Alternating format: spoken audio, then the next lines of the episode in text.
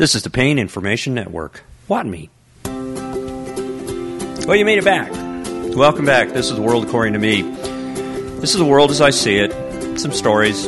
Just kind of a, a walk around, taking a look at this beautiful place we live in called Earth. And trying to find some peace there, trying to find some meaning, trying to find some structure, trying to find some direction. So today we continue our communication series. It's maybe a rant. All right, this is the thing about words woundful words, the words that can kind of hurt. We communicate with words, gestures, actions, moods, and intent, ill intent at times. You know, communication is either helpful, neutral, or destructive. Pretty much has to be one of those, but is moment dependent. What can be neutral, a harmless conversation that really it doesn't mean anything? Can rapidly morph to one side or the other. For example, by cultural or personal ignorance, maybe insecurity, a word can lasso a neutral exchange to a destructive imprint. That imprint, it can be caused by a single word, a woundful word. Here, the communication exchange is educational.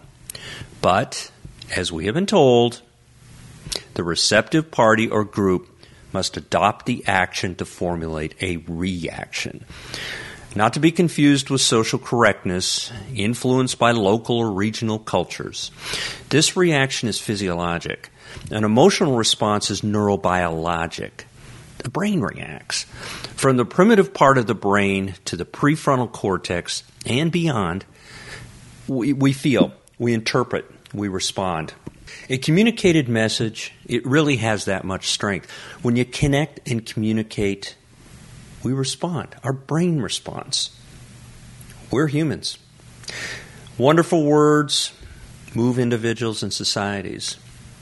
This isn't political correctness, it's an action that evokes a human reaction. All right, woundful words. These, these are the ones that make a difference. I don't like you. Woundful words? Nah. That was a statement, an opinion, a personal observation.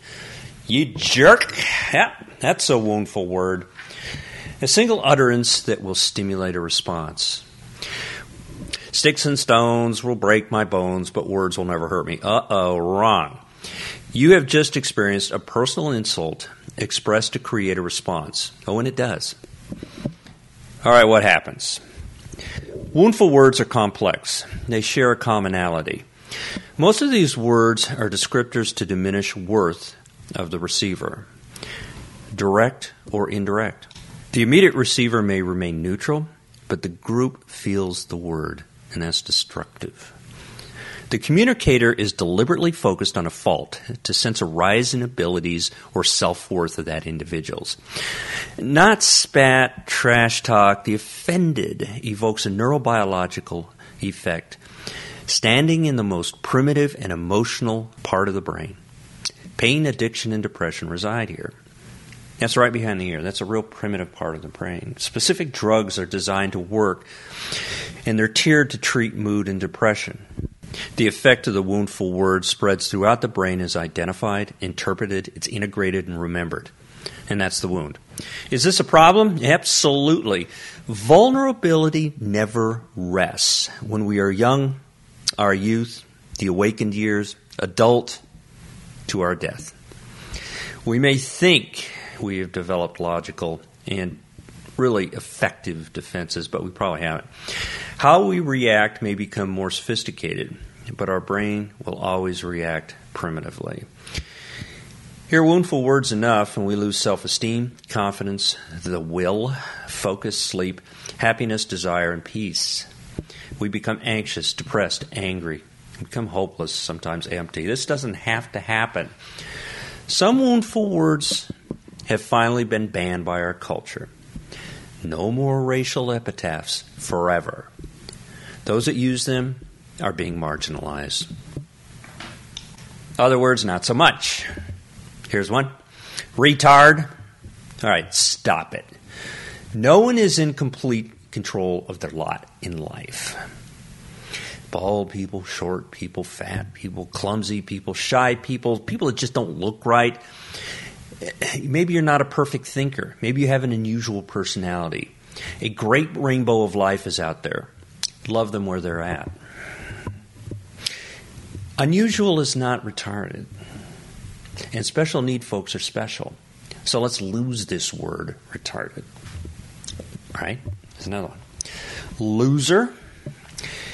It evokes images of failure. It's, it can be a very profound, woundful word. Use of this word will help no one. Any profuse word or string of words directed to an individual, this is the easiest of all. If it is vile as it comes out of the mouth, it is woundful. All right, body shaming, looks shaming. That's never productive, always destructive at all levels. About religion, that's deeply personal, it's cultural, it's experiential. No one has a right or wrong faith. If you own your belief system, embrace it and be at peace. Others just stay out of it. Sex. Whatever you are, you are. Enough said. Off limits. Your sexual orientation is yours. Listen to the little voice. It's always right. That's your brain talking back to you. Not right is not right.